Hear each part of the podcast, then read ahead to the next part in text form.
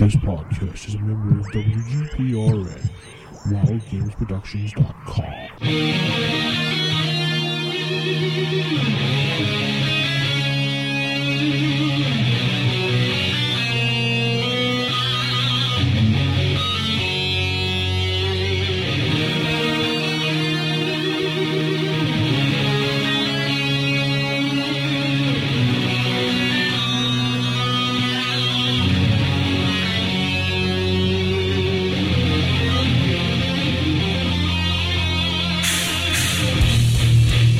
Hello, folks, and welcome to yet another edition of the Darker Days Radio podcast. I am your odd host this week, Mince, as you heard me the last time, along with my faithful co-host, Vark. How you doing tonight, Vark? Not so bad, Mince. How's things? Uh, you know, just hanging out. This is uh, episode number 16. Yes, So, it is. Uh, we have a wonderful show tonight. One of the most demanded shows in our history, Mark, wouldn't you have to say? 15 shows overdue, I'd say. Absolutely. Never had so many requests for what we've had tonight. So, uh, yeah, should be good. Should be good. Should be good. We'll see what happens when uh, we get to it and what happened. No, I'm just kidding. Uh, it should be a fun time. Uh, Mark has a lot prepared for you. As Mark sat down and what did you do, Mark? You had a little discussion about Changeling. Changeling, yes. Dreaming, Dark Ages Fae, and Lost with two uh, men of erudition and wisdom. Uh, our very own Boggan Knight from the forums and uh, host of the Mirage Arcana podcast, uh, better known as Adrian, and also Chris, uh, who posts over on EN World as Crothian. Uh, me and those two guys sat down and we had a good long chat about the Changeling game, so we'll be getting to that in a little while. Sounds like fun. So let's uh, let's get into um, what do we always do, Mark? Oh yeah, that's right. It's been such a long time. You know, we're doing Darklings. Yeah, mail call. Reach down in that mailbag. What do we got? Well, we have a, a trio of mails this time, just three, but they're three good ones. Um, a great mail in from Ben Barth asking where for, if we're interested in seeing a Darkling on Changeling. So No. yes, we yes we are. Tell Ben Barth Uh, no. After tonight's show, there should be even more interest. So uh, uh, Ben, if you want to do that, uh, get to it and. Uh, you know the address, send it to us right away. Um, ben is also working on a World of Darkness website focused around his own games, which look uh, looks like it should be pretty damn cool. Um, second mail comes from reclusive billionaire Phil Wheatley. He sent us a mail mentioning Second Life as a place where folks sometimes go to roleplay and suggesting that as something that tide us over until World of Darkness Online is released. Now, for those of you who don't know, Second Life is one of these uh, alternate worlds that's been online for a few years now, uh, where you can go and, you know, live out whatever role playing or, or other fantasies you should choose to have. You can buy land there, and it has its own currency called Linden dollars and what have you. Um, I, I have an account in Second Life and an avatar there, but my crappy laptop and useless English internet connection means that I just really can't get it to run. So uh, you won't see me there anytime soon.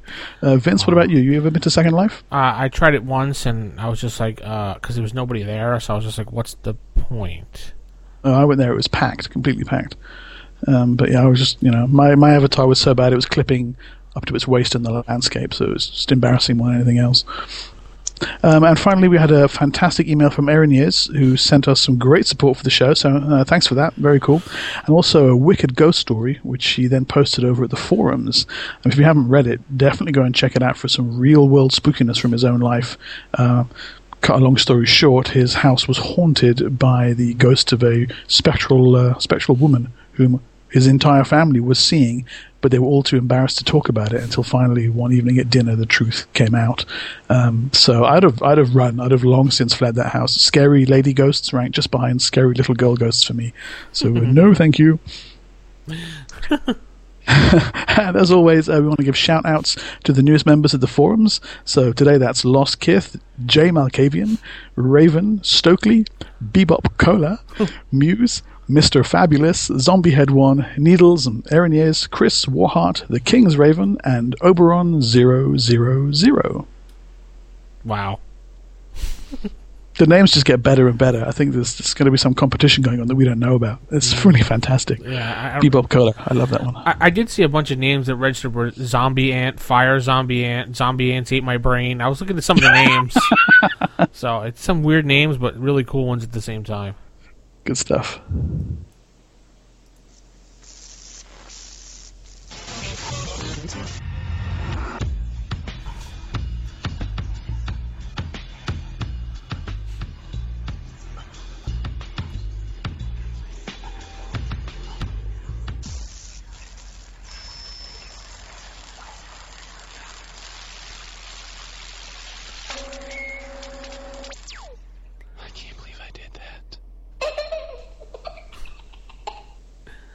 Okay, folks. Now we're going on to our network news. Mark, you you like that little that little child uh, laughter there? Always creeps you out, doesn't it? I, I, just love it so much. I know you do. and anyway, uh, network news. What we have in the network? I have nothing. Nobody came out with anything, and we don't care. No, I'm kidding. No, it's very quiet, very boring. Very, yeah, very quiet, very. But I just want to uh, just take a moment to say uh, thank you to everybody that's gone to iTunes and gone out of their way to give us a five star rating and review. There was some really great, great, inspiring words on there. Uh, some couple people had said that you know they really enjoyed it and they were finally happy to find a good podcast. We appreciate it. Someone even said that we are a good combination for an Ennies award. Cool. So maybe we'll just have to uh, submit our name in there for the uh, Ennies award and see if we can beat out uh, Order sixty six this year. Uh, Seriously, that is high praise. So thank you very much, everyone who's taken the time to do that. Uh, really appreciate it. And one more name that I uh, want to mention that was on um, Podcast Alley. The name sticks sticks out because of, it's called Choking Babies Now is his username. and he said we have a wonderful cast and uh, blah blah blah blah good things. This and he also quoted he said the quote mark good stuff. Good stuff, absolutely. Choking babies now. Yeah, I was like, wow, okay, cool name. I like that. So I have to mention that one. Uh, Go ahead, Mark. What do we have on our network news? Okay, uh, two shows have come out from uh, those fine people who make the Darkling podcast. Um, Darklings number six and number seven have come out since our last full show. Uh, both of these focus on Monte Cook's World of Darkness. Number six uh, of the Darkling was another in-depth review by Beckett, who got really far under the hood and teased out some fascinating insights. But number seven was an interview with Monte Cook himself. Yeah, which was just a thrill to do. Um, Vince and I managed to keep our uh, fanboy geekiness under control from throughout the show, and Monty was a real gent and sat down and uh, spent some time with us talking over the wheres and whyfores of the of the game, and also a little bit of ancient history from his TSR days and what he's up to now. So yeah, uh, Darkling number six and number seven, uh, go check them out because uh, they're well worth it. Oh, definitely. I was all excited when I actually had gotten in contact with him, and he was like, "Oh, of course," and I was like, "Yes, I got to tell Mark." And yeah. Monte Cook, yay! Yeah. That's great. I, I know Beckett uh, almost flipped his lid too, as I saw in the forums. He was like, "Yay!" That's good. That was, that was good fun. he jumped in the bucket. This, yeah. Go ahead. Um, and also, um, Mirage Arcana number three has come out and uh, features an interview with Ken St. Andre, creator of legendary game Tunnels and Trolls, um, which was just fantastic. Used to play that back in the day, uh, so that was a real coup for the guys over at Mirage Arcana. Wonderful stuff. Um, and the crew there will be also be dedicating March as D and D month in honor of the great late Gary Gygax and their homegrown GaryCon. Um, Adrian has got a post about that over on the forums under the Mirage Arcana section, so it's worth checking out. Some good ideas in there. Um, so definitely stay tuned for some old school fantasy role playing game goodness. Sweet. Can't wait to hear that. Um, yeah, just go right to our forums, uh, WGPR. No, I'm just kidding. WildGamesProductions.com. I forget my own forums now. Wow, it's been such a long time, Mark. It's really it's it's hard to keep track of. With the amount of proliferation of e presence that we have is becoming quite daunting. Well, yeah, I mean, we have darkerdays.tk where you can download our show directly, and you can go to Facebook and find us, which we're growing in fans, and we appreciate everybody taking the time to uh, stop by and join. So keep on going so we can get to that 100. Yeah, well, it's 65 at the moment, so my refreshing finger is safe for another week. Yeah, yeah well, you never know. And of course, you can email us at darkerdaysradio at gmail.com. Getting Or better. follow us follow us on Twitter at uh, WGPRN or Alucard D20. Wow. Uh, what's uh? So, Mark, do we have any uh, White Wolf news this week? Because I know it's been a little slow around there since. Uh, They're, they're still keeping it ticking over. Um, there's two new PDFs that come out for the Exalted line, um, fresh from the Wolf. One of them is called Scroll of Exalts, and it's write ups for many of the game's most renowned Exalts, uh, most of whom have never been statted before. So there's more than 70 ready made allies and antagonists for the players and storytellers alike, a bunch of unique charms and items, uh, and examples of all seven types of Exalt, ranging from the ancient sidereal Chejop Kejak to the young dragon blooded Kafak Maladus, and all ages and power levels in between. Did you practice that all night? No, I just, just yeah, well, a bit. I did actually. I have to admit it. All right. Um, uh, and also, the other one is called Thousand Correct Actions, which seems to be a sort of Sun Tzu's Art of War for Exalted. It's got the complete text of the Thousand Correct Actions book to use as quotations or military advice in your Exalted Chronicle, some new charms for Dragon Blooded characters, and revisions and updates of original Dragon Blooded charms. So both of those look uh, very cool if you happen to be an Exalted player. Good stuff. Good stuff. Good good quote, right? As- get a t-shirt with that one. that would be a good T-shirt. Speaking of T-shirts, if anybody wants wants a T-shirt, you gotta email us and tell us so we can get moving on that project. I know someone did mention that in the past. Uh, yeah, they've come up before. That's right. Very true. Yeah. I also wanted to uh, take a moment to squash a nice little rumor running around about us and White Wolf. Uh, there's no Yeah. truth to us uh, becoming an official podcast for White Wolf or CCP. I don't know where that started, but a few people had emailed me and emailed Mark about that. So we just wanted to put a lid on that so, you know, we don't get Big Brother mad. No, no, we're, afraid of the big bad wolf. No, we- we're already in, we're already in enough hot water as it is. So yes, stoically independent um, for now, at least. Anyway, so yeah, um, a nice rumor, but uh, but sadly untrue. and we appreciate uh, all the nice rumors. So let's move on to everybody's favorite segment.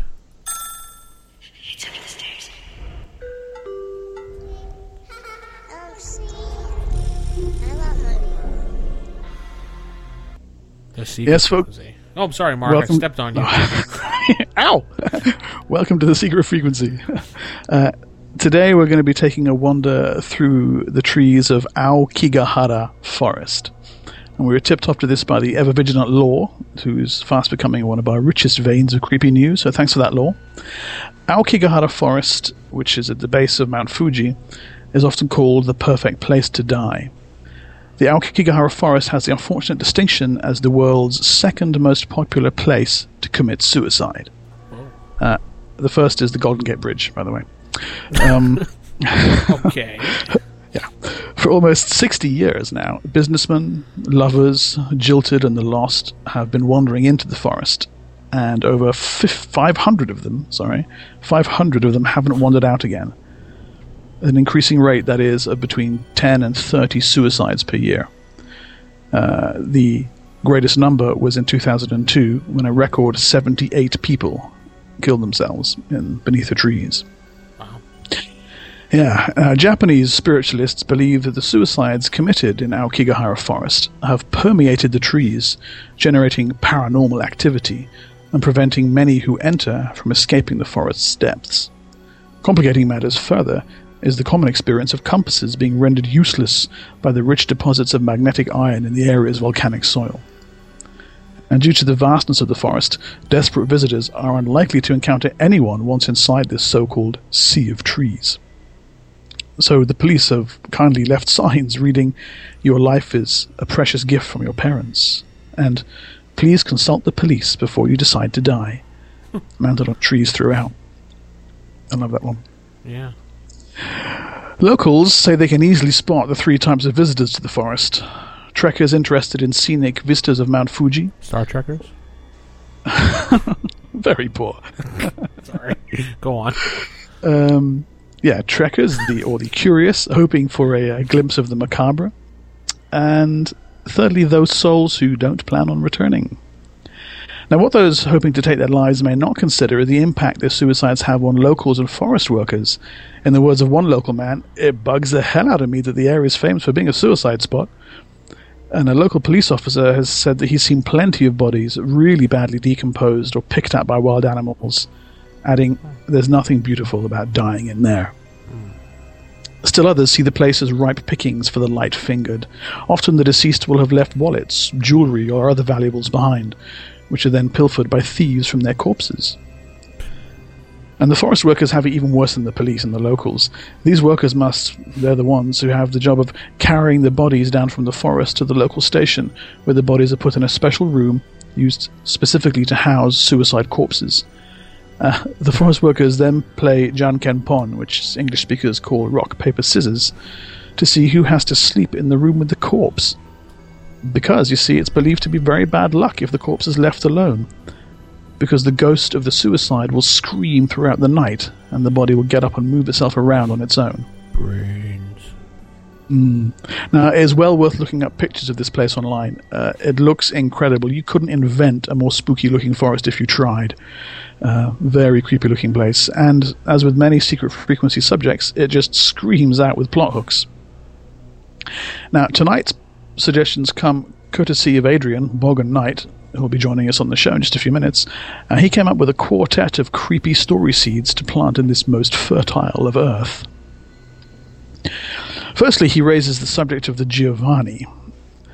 Now, those who've read Clan Book Giovanni will know that they have the ultimate goal of raising one million souls from the dead to use in a ritual which will destroy the Shroud and unite the real world and the Shadowlands, the lands of the dead. So, what if Aokigahara Forest was one of several locations on Earth designed to draw in those seeking to die, and then, via various necromantic compacts, bind their spirits for use in this ritual? In such a chronicle, player characters could slowly uncover the truth of one location, and maybe even compromise it, only to discover that it is part of a larger chain. For a personal touch, what if an acquaintance or friend of one of the player characters chose to die there? Whilst the player character might come to terms with the death eventually, learning that the soul has been denied its final rest for this purpose may galvanize them into action. If you're a werewolf player or werewolf storyteller, it could be a research site for the Ivory Priesthood, a camp within the Silverfangs who study death and the Dark Umbra, or a similarly oriented group in the Hakken. Perhaps via a spirit deal with an Umbrood Lord or similarly powerful entity, the priesthood are allowed to draw in lost souls for the purpose of studying death. There are rumors that the very sick and dying have been abandoned in the forest to die, which is just a really awful thing to do to another human hmm. being, never mind contemplating what the poor individuals left there suffered. So perhaps the Silverfangs were worshipped or formed a part of the local folklore for a while, and the locals thought they were offering the sick and dying a chance at going somewhere better. There are out there myths that link wolves and death conceptually, so perhaps this is another example which ties into tithing the weakest members of the community when the Impergium was still practiced, thus reducing the number of humans in a community, but doing so in a way that leaves you with the strong and able. There are many tribes that would be horrified to learn that, ironically, some humans still practice the tenets of the Impergium long after the Garou had abolished the practice, whilst others may seek to use it as, a, as an example of how it can still work.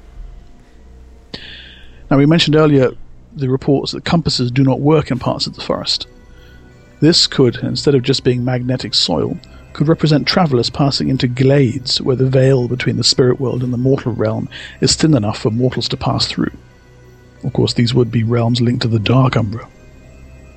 Such locales could be excellent places for Euthanatos mages or Hollow cabals to meet and study, or perhaps the player character's cabal has been sent to either investigate the possibility of using one of these glades or is even seeking teachings from a master who lives somewhere in the forest. And if they do need to pass into the Shadowlands, into the lands of the dead, you could seriously creep out the Cabal by designing the Aokigahara Necropolis, a truly desolate and depressing place if ever there was one. And finally, for immortals or a hunter game, simply spending the night in the forest on a dare could be an exciting one night game. Designing encounters where the players are unsure if NPCs are dead or alive having their compasses stop working, or even having malignant spirits move any markers they use to navigate. Uh, reports indicate that travelers use colored ribbons to mark their path, and that these ribbons are routinely moved by forces unknown, or things like other visitors having the constant feeling that you are being watched, which often translates into a primal need to run. Being split up, especially if it can play on the player character's in game relationships, would be a truly terrifying experience. In all, it would be a good way for storyteller and player both to experiment with the notion that true terror is not derived from the statistics of adversaries, but rather the nature of the game's atmosphere. And if you were to take it another step, a group of hunters could be pursuing a creature that decides to take refuge in the forest. The hunters have to follow it in, hunt it down, and stay sane. And the, dra- the sun drops below the horizon just as they walk in. So, uh, four little story ideas there for you to uh, take a look at and use in your games. Suicide Woods makes Blair Witch seem uh, tame by comparison, I'd say. That movie sucked. It did. yes, it did. That was probably one of the worst movies of all time. And The, the bit with the teeth was cool. I thought that bit was fun, but the rest of it I didn't. Uh, I didn't really rate very highly. Well, that re- I don't know. For some reason, Mark, when you were telling me that story, and I was zoning out. No, I'm kidding.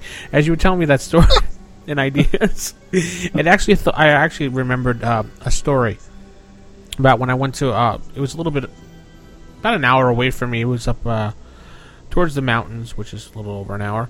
My friend, had, his father has a cabin that's up there, and we went up there because he said it was haunted in the woods. Cool. And so we went up there, and we, you know, we did the typical thing. Brought a Ouija board with us, and you know, obviously, I don't think those things really work, but whatever. So we, we were spending the night in the cabin, and we were goofing around, and uh, we were using the Ouija board, and it actually started moving around. So we all thought it was one another. Yeah. And then we heard like something pound against the house. This is like a small. probably think about you know the size of a small flat, a little you know, Yeah. nothing big, and um, something was pounding against the house and pounding. So we were all getting all freaked out. So finally, one of us had the the balls to go outside. you know, you're probably that person in the movie theater saying, "Don't go outside. There's a noise." I'm getting into the cupboard and I'm not coming out. yeah, right. So we went outside. This was not me.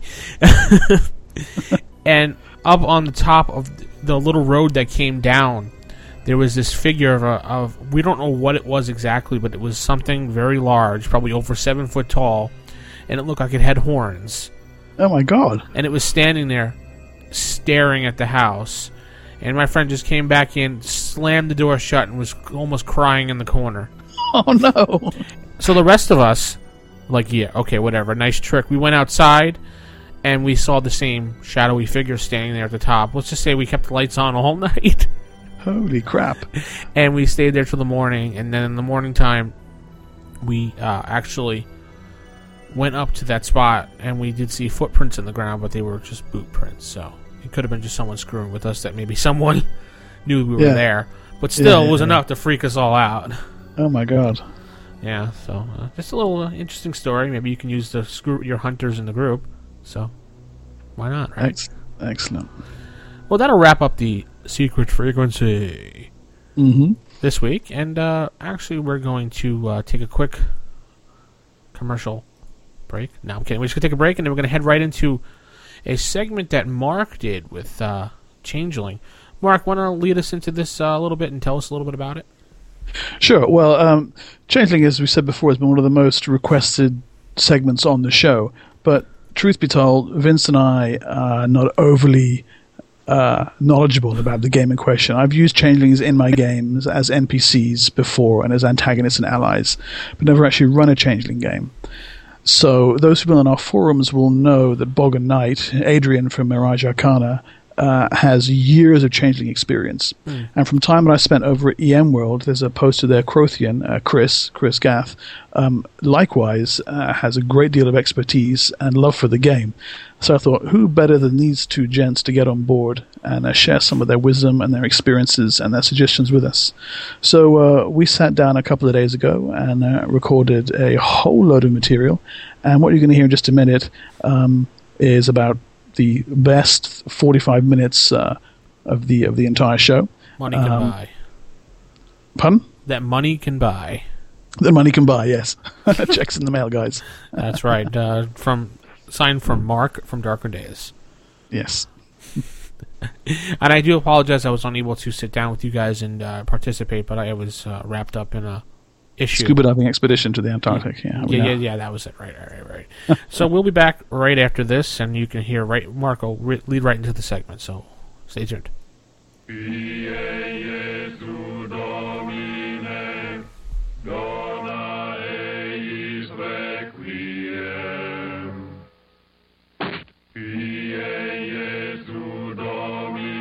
Listening to the Darker Days podcast. More fun than being smacked in the head with a wooden board. So long awaited, often requested, and often promised. Here we are at last with Darker Days' special feature on Changeling. From the multicolored days of Changeling the Dreaming to the rarefied elegance of Dark Ages Fae to the modern brilliance of Changeling the Lost, we've got it all for you right here on the show now. Uh, we're joined by Adrian from Mirage Arcana, one of our fellow shows on WGPRN, and Chris, better known as Crothian, N World's Uber poster, or is that EN World? I'm never sure how to pronounce it. Uh, both of these fine gentlemen have scads of experience with the Changeling line and will be sharing their wisdom and expertise with us here on the show right now. And this is also a global first for Darker Days as we're spanning three time zones, three continents, and the entire weekend to bring you this segment. While I'm in the UK, Chris is in the US, and Adrian is all the way over there in tomorrow afternoon in Australia. So, guys, It's good to be Thanks here. very much, Thanks Mark. for inviting me. no, glad to have you on the show, and uh, glad that you're going to uh, save Vincent and, uh, and mine, mine bacon as our, our changeling knowledge is uh, is not really what it should be. um, so why don't you tell us a little bit about yourselves and how you came to discover the changeling game, uh, Chris? Well, it started with a good friend of mine, Leslie. She started collecting some of the Changeling books and always wanted to have a campaign going. I've always been the storyteller in the group, so I started to read through it. Um, by the time I got into it, the Changeling line was dying down, but we have a lot of local used bookstores here, and so through a lot of luck and then some good people on the internet, I was able to buy and trade for pretty much every Changeling book out there. Oh, that's cool. I seem to remember you posting on EN World when you just finally completed your collection, so uh, a happy day indeed. Yeah, I'm, I was extremely excited because some of those books became very rare very fast. They're hard to get hold of. It took me months to get hold of the uh, Land of Eight Million Dreams. Well, months, years. Impossible to find that thing was.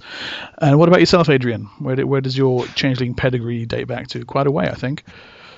It does. I got into the Changeling the Dreaming line on the day that it was actually released. Uh, Wow. I went. I had it on pre-order because at the time I was to Werewolf, and in the second edition of Werewolf they mapped out Arcadia, and these were areas which interested me greatly. And when I started seeing the ads for Changeling in the backs of books in Dragon magazine, I thought this is a game that I need to t- at least take a look at. And uh, I pretty much kept up with the schedule and purchased every source book as soon as it came out. Uh, we then proceeded to uh, start running the Immortal Eyes trilogy, which took us. We played roughly once every fortnight for a whole day every fortnight. So over over that time, we got to explore almost almost everything that Changeling had to offer. Um, Sorry, how long did how long did it take you to finish? Did you say Four years. Four years? Wow, that's quite something. with that four years, obviously, just the material in Immortal, we managed to drag in a lot of the material from the other source books and wrote a bit of our own material, kill out quite nicely. So Changeling was the was the last of the full-on uh, original World of Darkness game lines to be produced, and I'm not entirely sure that it got the full run that it deserved. It seemed to peter out a little bit toward the end, and I, I believe that um, flagging sales were were mentioned as a, was one reason for the game's final cancellation, and um, a lot of us, you know, we, we've all heard various stereotypes of Changeling as being the, the happy, shiny World of Darkness game and the one with the balloons and all the rest of it. Um, so, I, what I think would be a good idea to do right now is to take a look at what Changeling actually is, uh, but also what the game isn't. Um, now, the, the the Changeling, the Dreaming, we'll start with that one. Its its central concepts. Um, from what, from what experience I've had with the game, uh, the idea is that you have changelings have, have been forced to take on human form in one degree or another, but they start out being ignorant of what they really are, and they go through a period called the chrysalis, where they burst into their uh, their true changeling seeming. And you also have uh, the sidhe, these more powerful, almost more elemental changeling forces who've been away from the world and are now returning. And I believe they tied it into the uh, the moon landing and, and similar uh, events uh, with the uh, reopening of the changeling trods. You know, if there's anything you guys want to add on what you see as the, the core concepts and ideas of dreaming. we always did was just the blending of the childhood imaginations and then the growing up into the mundane world of adults. I mean, with the changelings, even if they're a child, which we played a lot of Chronicles, for us, we always struck an interesting balance between the two, doing adventures off in the dreaming and the lands of imagination versus actual things dealing with bullies and very modern day school type um, adventures. Cool. Yes, it worked out very well for us. My last campaign did about two years of weekly things, and it was just dealing with I mean all the main characters were children, and then children NPCs that I just completely made up, and we just kind of expanded and dealt a little bit with the meta plot of the Changeling game, but mostly it was just from the main book and everyone's imaginations. Right, and what would you say that set cha- sets Changeling apart from the other World of Darkness games, the the more classic gothic horror games that were out in that period? For us, it was always Changeling was a little bit of a brighter game because, unlike with Vampire or Werewolf, there didn't seem to be that evilness within the characters of themselves. I mean, even though some of the Fae, if you go back to the old myths, were evil child stealing creatures, the way they're presented in the book, it's very easy for them to assimilate into human societies hmm. and to get along. I mean, they are technically insane, but they can hide their insanities pretty well and deal amongst themselves and not be a burden or the monsters that myth portrays them as. Right, right, right. Um, and what about yourself, Adrian? Does that do your experiences? It does. The central key theme to most of what I ran was trying to set that balance again between the real world and between the world that the Fae inhabited, and always trying to get the characters to feel that sense of wonder that just underneath the surface is true and correct and real is something much deeper and something much more wondrous, and even even try and look through the eyes of somebody who has this sense of wonder. So it does uh, work a lot better uh, if you try to take on that childling persona and look at things from a slightly different angle. Also, the other thing that comes out very clearly in Changeling is that if you look at any of the other game lines, there is a certain level of innate evil that is built into the characters, and you know that you're playing a monster. In Vampire, you would have to be a remarkably deluded individual to say that a vampire is, at its core, a good creature. Uh, the werewolves, even though most people assume that they are the heroes, they are still ravening beasts. Uh, who are capable of insane amounts of violence if they can't manage to keep their own beast in check. Whereas with Changeling, there seemed to be built into the characters that they started on that higher ground. Know they were capable of true atrocities, and when you look at things that occurred during the Accordance War or later on in the meta plot when um, High King David disappears and the civil war erupts across Concordia, there are some truly aw- awful things that happen. Um, we've all heard the, the the stereotypes about Changeling. Do you do you think that those elements led toward the uh, the perhaps undeserved reputation that it had as, as as the game for you know fluffy bunny people with bubbles, or uh, you know how would you address some of those those misconceptions, Adrian? Because I know you've talked about those in the past. I think that the overall perception of the game was that it was a much shinier, again, shiny, happy version of the World of Darkness. And I've encountered a lot of different misconceptions over the years, even within my own gaming group, when I've tried to pitch Changeling to them.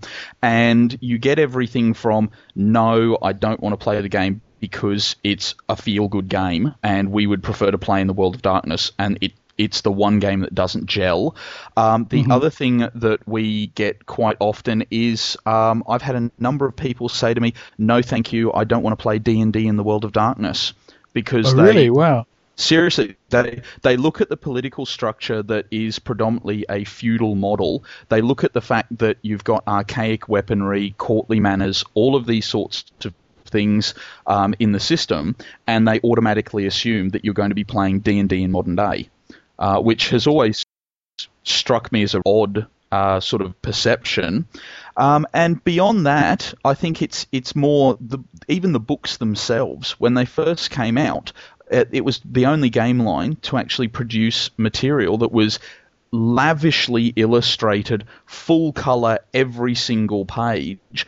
You often find that people shy away from them based on those production values as well, which was actually something which dragged me into the game. Was those really nice, smooth, bright, uh, coloured books. Very much, very much. Uh, did you uh, encounter any of this, Chris, in your experiences, or have you found people generally to be open to it uh, without any preconceptions? No, we had to fight just to find enough people just to put the group together. My biggest Wow. problem was not dealing with the preconceptions of Changeling, but dealing with some people who weren't necessarily the biggest White Wolf fans and were coming from different gaming systems or just different ways of dealing with it. When going through the Changeling books, there one of the ways I can see these misconceptions coming out up is depending on what books you had and how you decided to read and interpret them. There were just many different ways that Changeling was presented. I think it dealt with you know the multitude of writers who are coming to the game and just writing a book, and they're bringing their own interpretations of how Changeling is, because Changeling can go many different ways. So when we finally sat down and started our own chronicle, the first thing was to sit everyone down and to present my interpretation of how it was going to do, so we all start exactly on the same page without trying to fight these misconceptions down the road, you know, a couple months into a game. Absolutely, absolutely. It's a very sensible way to uh, get everybody on the same page to begin with. Uh, had far too many campaigns and chronicles myself just derail wildly because of clashing player and storyteller expectations.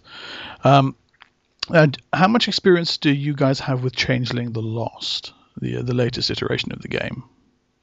I've ran a few one shots and also played in it at Origins and Gen Con, but I've never actually tried a full flown Chronicle. One thing I did do as the new as Changeling the Lost in the New World of Darkness was coming out is I incorporated some of those rules into Changeling the Dreaming, like the set number for the um, successes and just trying to make the rules just a little bit better because within Changeling the Dreaming we found that the rules were just a little too all over the place.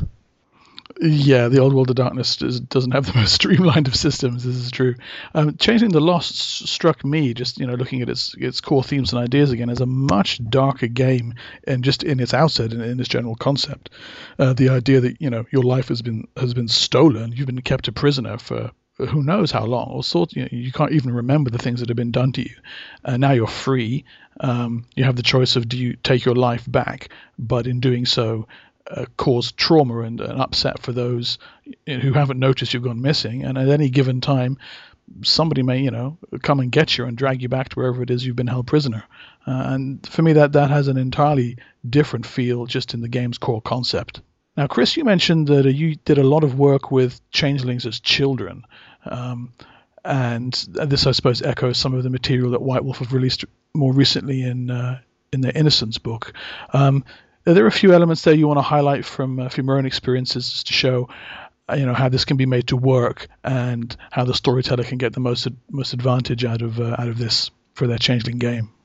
Well, one of the things that I liked that my own players did is they decided to have all of their f- characters come from just normal mundane homes. We didn't have any orphans or any characters from broken homes, which gave them a nice level of stability and then as the storyteller gave me plenty of potential NPCs with parents and brothers and sisters to deal with to bring them into the mundane world.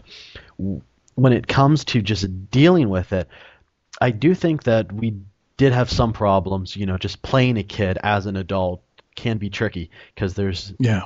You're just trying to remember your own childhood, but memory is always a tricky thing. And remembering something's better, and just within the Changeling the Dreaming game, it does show that the character that's a lot of the characters are orphans and broken. So when I came up with some of the NPCs, um, these poor NPC children had some of the most horrific lives that one could imagine. But when it came to meeting with the players, the players then had a their characters had a good chance of helping them out, you know, finding a way to bring these kids into an acceptance and a more stable environment. So it worked out well there. And I also incorporated in the fetch with one of our characters who they went to talk to her one day and the her whole personality had completely changed as the fet as they were talking to her fetch instead of Ah, awesome. the actual changeling and that turned out to be the spookiest thing that we did in the whole campaign because it was a character that they knew that had an established personality and they had dealt with for months and then to just see the character and not fully understand why her personality had changed what had happened to her and of course i redefined some of what the fetch was And did did you have um, discussions with the players beforehand about boundary issues? You know, I know often in in uh, modern media and films and TV, uh, children are kind of sacrosanct. It's very rare that you see anything explicitly bad happen to them, uh, and they always tend to get away unscathed. While it's the adults who get mangled, eaten, stabbed, shot, burned, etc. I mean, did you did you define lines that you didn't want to cross, or were all bets off? not that all bets were off, but we didn't define lines. Now we did have uh, one battle where a rival group of changelings were invading their homeland, and it did turn out that one of the changelings, as a child, he rolled the dice, and it turned out to be an extremely good roll, and he murdered in self-defense uh, one of the opposing adults, and that became just a really well-defining moment for his character.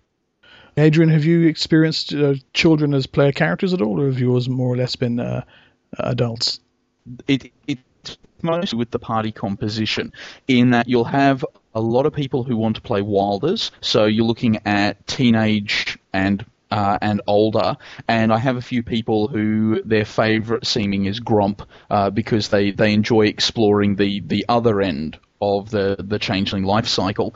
And Yeah. for me, it's mostly been a case of integration and saying, well, you've got this group of teenagers and some adults, and they're going off and doing all of these things because they are more socially mobile than a child. Uh, they have got a lot more freedom to engage with the plot and a lot more freedom of movement.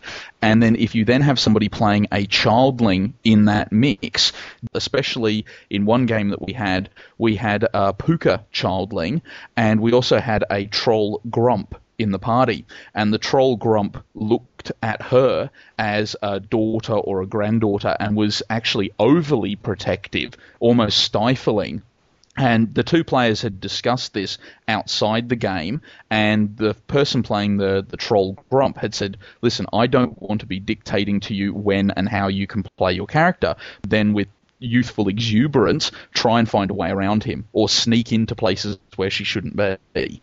Um, so it was that constant interplay between those two characters that was quite enjoyable. Well, one of the things that I did when we sat down to make the characters, the first person who had an idea was the childling character. And so I then decided to talk to everyone and said, I would, if we're going to do a childling, I'd prefer everyone to be a childling just to not have to worry about some of those issues with grumps and childlings. And that way, if everyone's a child, then everyone has the same restrictions to work around. And thumbs, I don't have half the party going to bed and then half the party wanting to stay up and do their changeling party. Having a unified group makes it uh, a lot easier. That was one of the uh, the good pieces of advice they gave in World of Darkness Innocence, um, which we covered that a few shows ago. And there's uh, some excellent, you know, as I mentioned at the time during the review, it's a series of essays scattered throughout that book by parents. Uh, rather than the game material itself, perspectives on children from a parent's point of view, and on playing children, on where you should go and where you shouldn't go, and and how you can bring uh, a party composition together. That I think uh, make the the book's you know strongest advice, and it kind of echoes some of the things that you guys have been saying just now about where can a child go and where can't a child go, and what happens when a child is confronted by something like murder. Um, so yeah, it's interesting stuff. Okay, now, meta plots. The old World of Darkness, Changeling Line, much more so than the new, was rich and thick in meta plot. Now, with with so much stuff packed into into the, the broad swathe of the of the books, um, how Adrian, for example, would you see as the best methods to get the metaplot into the game uh, without it overbearing the game with you know ideas and themes that can be plugged uh, directly into your chronicle uh, without making it too much of a burden and too difficult. Well, first of all, what I would do is look at what things that we mentioned beforehand was that with the misconceptions of Changeling, the game is a lot of different things to a lot of different people, and that included the writers for a lot of the source books. So if you're going to run a high fantasy urban um, adventure, then the way that you interact with the metaplot and the elements which are going to be useful to your uh, game are going to be a lot different than if you want to play a full-on Shadow Court political intrigue game. So I think at the very beginning, it's very important to sit down with your players and get that are going to then be useful to how you're going to play. There are a couple of things though that I would say would need to be in most Changeling Chronicles. Um, and for starters, there would be the Accordance War. Now, obviously, the Accordance War started in 1969 after the Sidhe returned from Arcadia or were expelled from Arcadia and showed up on Earth. Now, they'd been gone for about 500 years, and the Sidhe returned to Earth, saw that there were commoner changelings in vast numbers, saw that there were freeholds of glamour, and essentially said, well, we may have been gone for half a millennia, but we're just going to pick up where we left off. And immediately assumed that the changeling commoners would kowtow to them and would accept them as their lords and masters. And obviously, lots of the commoners decided that this was not an acceptable political structure, and the Accordance War then ensued. It was fought for a number of years, and then finally we have High King David taking the throne, and in essence, getting an accord. And also, uh, you may actually be playing grumps who were old enough to have fought in the accord even then use advanced storytelling techniques like doing some flashbacks. Um, if your character has succumbed to the mists at any time, and that's when essentially the banality of the real world has overtaken your ability to see the Fae world. And you, you forget for a period of time. When you come back into your Fae seeming, there may be things that you still don't remember. So you can use flashbacks and you can use part of that forgotten history of a character to explore who they are and what they're doing. Cool, very good. Um, Chris, did you make much use of the meta plot? I ended up doing was showcasing various points and seeing if the players would take the bait, so to say. So within the Kingdom of Willows, the West Virginia is a group of commoners who are trying to not be held under the same kingdom that the Virginia is, and so there's a little rebellion going on there. Visit their free port and to see how things were going, and they ended up having to stop an assassination plot by the Big Bad Wolf. As I borrowed from all sorts of things to bring in with the imaginations, but mostly, literally, literally the Big Bad Wolf. Yes, I was actually cool. That's very cool. I was reading through another role playing game, the uh, Sorcerer of Zo, which deals with a lot of myths and things, and they had an interesting take on the Big Bad Wolf, and I so I borrowed it for my Changeling game. Oh, good But, stuff. uh, yes, but mostly with the meta plot, I would just show little bits and things and see if the players were interested, which mostly they weren't playing kids, and so I was prepared for that. But for my own storyteller and reading through the books and to just showing the vast amount of things going on, I just like to showcase little bits here and there. And the player characters, you know, they would smile and see it and then go on their merry way as children do. Right, right. Now, um, Time of Judgment. Uh, Changeling didn't get its own book, um, but as I recall, it got a, a little segment um, in the Time of Judgment hardcover itself. Uh, what did you make of that when it when it reared its uh, its handsome head, Adrian? Um, I, I picked it up because I bought the other books and I ended up running Gehenna for Vampire. I ran Apocalypse for Werewolf and closed off some very long running campaigns. Uh, the Vampire campaign had been going for about eight years at that point in time. The Werewolf Chronicle had been going for about nine. So I thought, well, I'll pick up this book just in case I ever want to end my Changeling Chronicle and take a look at the sorts of ideas. Um, in the same vein as the other books, it provides you with a multitude of different ways that you, you can approach the coming of winter. And it advances the meta plot uh, to the uh, winter is essentially inevitable. It's a force that it's going to become very difficult to counter, and the death of creativity, the death of glamour, is definitely coming. We see in the end days that there is a time where the Shadow Court comes into power, and they are now in charge of the throne. Uh, they they supplant uh, David Ardry as High King, and because of their outlook on how they perceive the coming of winter, they immediately change the way in which the almost the, the, the entire nation of changelings approaches the idea as well, and in a way, took out of the books, which I intend on using well before uh, the, the the coming of winter, was the idea of the tithed ones, and this was a group that first of all starts out, um, and you're not quite sure whether or not they're chimera or whether or not they're other changelings. And after a short while, you discover exactly what they are. And it's probably one of the most horrifying revelations I saw in Changeling. Essentially, when a sidhe takes over, or a sidhe enters the real world, instead of being born into the human body, they actually take over the human's body and eject that human soul. And it's, essentially, it's body snatching, which is frightening enough by itself you don't really feel though it, it didn't really give you that sense of wonder and that sense of heroism that I would expect from a Changeling Chronicle. Yeah, yeah, yeah I agree. Uh, Chris, your your ch- Children as Changeling Chronicle that came to a, a definitive end, right? Yes, basically we had played it for two years. Uh, we had accomplished enough. Uh, it was just hard enough to kid everyone one together for two. Sh- and so, as things were just moving on, we did come to a definitive end after the scenes with uh, High King David.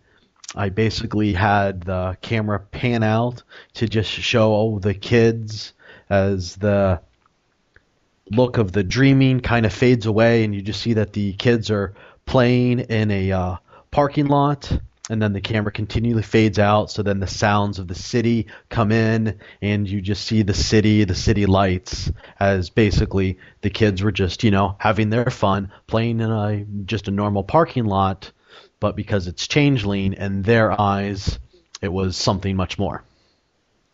That's very very cool. So I mean, for you, the the the the, vast metaplot elements of Time of Judgment, they're not even on the map. No, that was just way too depressing, and a lot of it was things happening that the players not only had no way of affecting, but no way of dealing with or knowing that they're coming. It was what I felt was almost uh, screw you for playing in this chronicle for all this time and all this heavy weight of things that your character had nothing to do with, no way of knowing about, are going to come into power, and haha, you're dead. Yeah, that sucks. That that does. um, there's there's no there's no way that I would leave that as the final paragraph of my chronicle. No. so maybe that actually does go back to some of these, you know, the, the original ideas of Changeling having a, a very light feel. Uh, the, the, the time of judgment moves so far away from that that stereotype that it goes in the opposite direction, uh, yet to its own detriment. You know. Yes. Right. Good. um, okay. Well, that, that I think that wraps that subject uh, very very neatly up there. Um, well, we mentioned earlier on uh, Dark Ages Fae. Um, now, it, it's a bit of a, a an odd member of, uh, of the Trinity. Changeling the Dreaming had a, an expansive game line. Changeling the Lost was supposed to be limited and then w- became slightly less limited. Um, Dark Ages Fae, um, from what we can make out, was intended to be a viable part of the Dark Ages line, but was limited to just a single book. Now, did you guys ever play any Fae at all? Nope. I have the book. I have a number of the regular Dark Age vampires thing. The most I ever did with Dark Ages Fae was bring in their court system dealing with the summer, winter, and fall Right, and that type right. of stuff. And then I showcased it in as a sidhe basically trying to get this idea of, hey, this is how we should do the court systems and just basically showcasing a different political view that was unpopular. It is something of a reimagining of the background of uh, Changeling the Dreaming. Some elements like the Glastonbury Compact and what have you are kept, but a lot of other stuff is ignored outright or even discarded. Um, the idea is that the Fae have been away from Earth, leaving humanity as the stewards of the world, uh, and have now returned um, in the, I suppose, it's the early 1200s. Uh, and they've discovered that humans, far from being stewards, are now in control and running amok. And uh, the truce between the, the Fae and humans, the uh, the truce by which they go away and leave it into human stewardship, is about to end, and all bets are off. Another interesting angle uh, that sets it apart from uh, other lines is that humans and their folklore beliefs have got real power over the Fae. I'll touch on that again in a minute. Um, the splats have been stripped right down to three.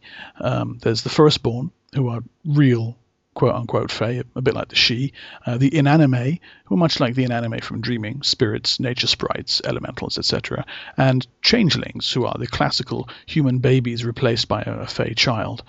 And there are, like Chris just said, uh, the courts um, spring, summer, autumn, winter, and also a solstice court for, for outcasts. And you, if you once you take those and add in your features, uh, oaths, and echoes, which are little bits of uh, rules and setting material to add diversity to your character, you end up with that small amount of possibilities that gives you a limitless array of character types without needing, for example, the 50 different splats that proliferated throughout the Dreaming line. So that stripped down approach uh, from the outset was uh, an interesting difference. Um, now, if you're lucky enough to have gotten hold of a copy of Dark Ages Fae, um, how might you uh, use this in uh, the Dreaming or Changeling the Lost or one of the other World of Darkness games? So one of the first things that you can use is the idea that the Fae have been away. Now, Changeling the Dreaming used this idea, as Adrian mentioned earlier on in the show, and with the resurgence following the reopening of the Trods and the moon landings and what have you. So you could plug this idea right into the modern game. Um, the Dark Ages game has the idea that the Fae have been away, uh, just as the modern game does. So you, those two work pretty well together. And as I said just now, if you are overwhelmed by the huge amount of options and the large number of splats in the modern game, you can use the Fae approach and strip it right down to the basic three. And this is also useful if you have players who like to read all the books. Um, you can use Fae rather than Changeling to keep them guessing, and it's particularly effective if, for example, you're playing a mage or a werewolf game with players who are familiar with Changeling. Uh, keeps them uh, on their toes. Now, the same thing applies to Dark Ages Fae's magic system. Dark Ages Fae uses cantrips, which are kind of like rotes or gifts from Mage or Werewolf, and it also uses unleashing, which is a lot like sphere magic. It's powerful, it's vast, and it's limited largely by the player's imagination. So throw this kind of thing at the players who are expecting standard cantrips and bunks, and uh, watch the sparks fly. The uh, same system could also be plugged, for example, into a non-Fae game. Maybe you want to have a variant mage game or different types of sorcerers, or give your werewolves powers that tap into the raw wildness of nature. Fae's unleashing and mists systems are great ways to model this. They have a broad scope of powers with the potential for da- disastrous and dangerous backlash. And the lure of cantrips, with their effects akin to banality, can be a good way to represent the sliding scale between dynamism and stasis from Mage the Ascension, for example. If you use the variant paradox system from the Mage Storyteller's Handbook, you'll find this fits particularly well. Now, Dark Ages Fae was not without its problems. Um, there are a few examples uh, in the game given, plenty of examples of things like different appearances, different uh, features, and different oaths and different echoes. But there's very few hard and fast guidelines. Now, there were ideas for the Changeling Player's Guide, as I believe Matt McFarland mentioned in way, way back in an early Darker Days show, but these never came to fruition. So, more than with other games, the solitary Fae book requires the storyteller to read and absorb it, to make plenty of notes and uh, prep some judgment calls ahead of play. And uh, as uh, has been mentioned actually already in this show, it's a good idea to get your players on board beforehand with the idea of what you're going to try and do with the game. Uh, get them to accept that the book is somewhat incomplete and be prepared to make and roll with judgment calls on the fly. And as I said, Oaths and Echoes are good examples of this. These are some of the game's strongest features. They represent bonds and pacts with humans, and weaknesses to human remedies and folklore beliefs and wards straight out of fairy tales. Uh, you know, not being able to cross a line of salt, or being affected by cold iron, or what have you, or being required to protect a particular hamlet on a certain night of the year. There's a few suggestions of these are given, but the rest of it is just left up to the storyteller and his players. Now, this is all well and good for the player characters. You'll sort these things out in character generation. But if the storyteller is using a number of NPCs, it's best to prep this kind of thing properly beforehand to uh, save yourself having to come up with uh, all these kind of details right on the fly. And the main problem is, of course, that the book is nigh impossible to find. Uh, even when it was in print, its print run was so small that it was almost impossible to get hold of. So these days, as always, uh, PDF is your friend um, until some kind of print on demand option becomes available, of course. One way I was going to use it, but it turned out to be too complicated, is within the story we had uh, a flashback where I had the players play different characters from a time hundreds of years ago to show an event that had happened. And what I briefly thought was to basically run a one night Dark Ages Fae game with characters using those rules and things, but it just seemed too different from what we knew of Changeling the Dreaming, and it was going to be just be too much work for me to get everyone to understand the differences. But it was an idea that I liked to have the feeling of uh, enough rule changes and enough differences so that not only does the descriptions of everything look and sound differently, but the rules are actually supporting of that. Yeah, uh, the the the differences are quite quite striking. Um, I think it would be kind of daunting to just dip into it for one evening and have your players effectively learn an entire new game system uh, just for that. For that, yeah, I'd agree with you there. Okay, so there you go. Changeling, uh, the Dreaming, the Lost, and Dark Ages Fae. Now we've touched on a few subjects just now. Um, an overview of the game and what it is and what it isn't. Um, some looks at close-up views of chronicles that feature changelings as children. Uh, the meta plot, uh, its Dark Ages incarnation. Uh, but as has been said by, by both of our guests, Changeling is a, a lot of things to a lot of people, and, and not least uh, of all its writers, um, with each different writer a slightly different perspective, uh, came on the game. Um, so we'll kind of throw the table open a little bit here and just trot out a few uh, more bite-sized nuggets of changeling lore. Now I know, um, Adrian, you mentioned the Arcadia game, the card game, and we were prepping the uh, prepping the show, uh, that wasn't even something I was aware existed. I had some of the bunk cards, uh, and I've still got a handful of unopened bunk packets downstairs, but I didn't know they'd even made a card game. That trading card game uh, oh, would have been probably about two years after the main rulebook came out. And it was ridiculously hard to get a hold of in Australia. I only actually knew two gaming stores here that um, that stocked it. And the idea that was quite attractive to me at the time, because I was coming from the background of playing Mage uh, uh, not Mage, sorry, Magic and VTES. Mm. Um, the the idea was that you would buy a story pack, which was a single booster pack of cards, and you would buy a character pack. And in the character pack, there would be this little pop up um, card, which would be your changeling character. And so I think I've got some red caps, I've got an Esh shoe, I've got a couple of Sidhe, um, and they would have certain stats. And within your character pack, you would get a range of merits and flaws to choose from, some treasures, um, some allies, basically anything that could be bought with background dots in the role playing game. And you had a points cost that you could spend on those cards, and you could then flesh out your character, as it were. Now, the story pack would have a couple of different types of cards.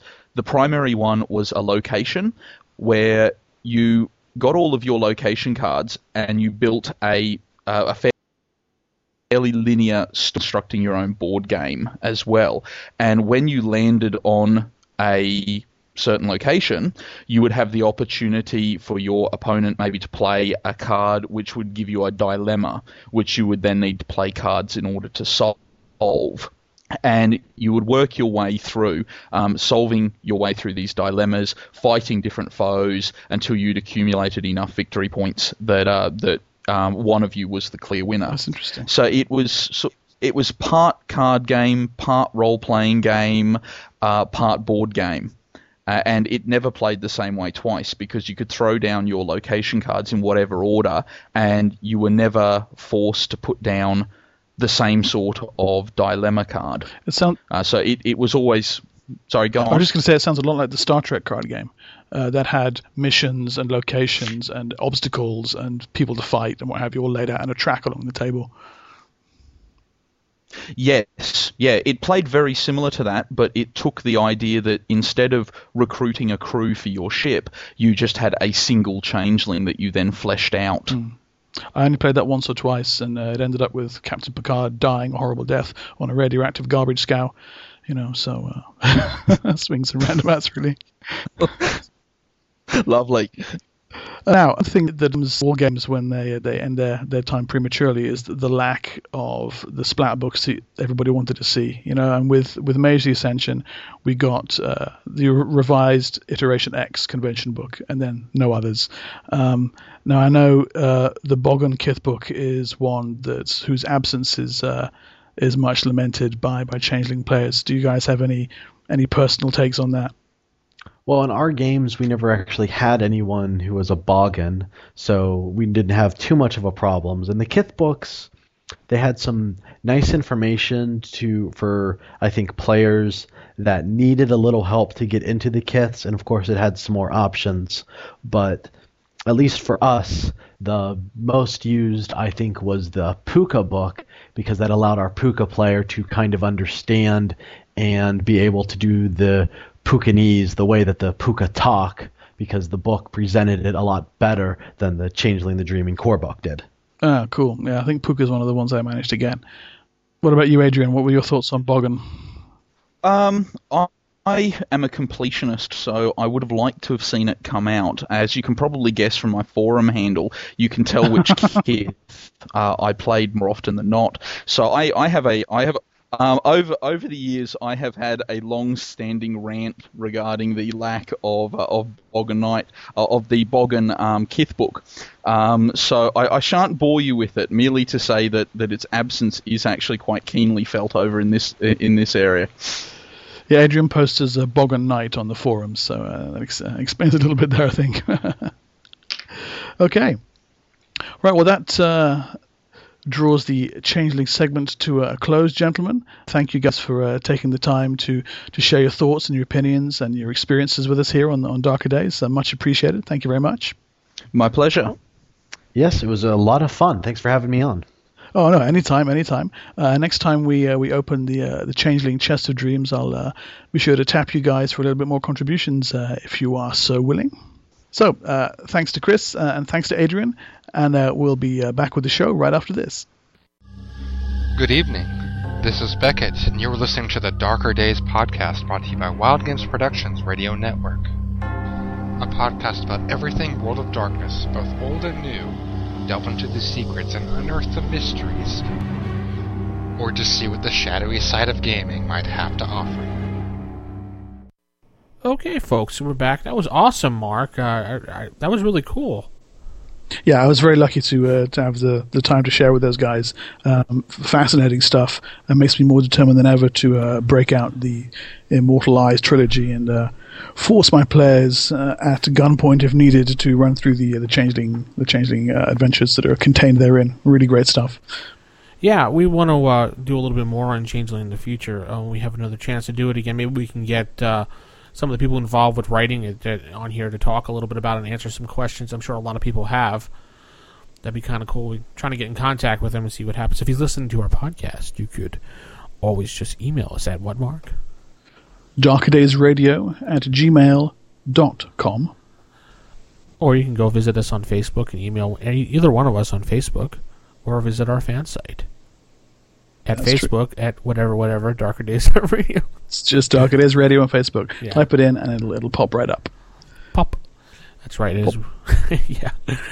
and that, I think, is going to uh, put a close on things tonight, Mark, uh, as we're going to hit the road. Yes, we are. Head for the hills, don't look back. That's right, and we're going to uh, put another nail in the coffin on this show. I haven't got another metaphor, I'm sorry. Come on, Mark. anyway, folks, uh, thank you for joining us tonight, and uh, stay tuned next time for another, I believe, another Darkling episode will be coming out. That'll be number eight.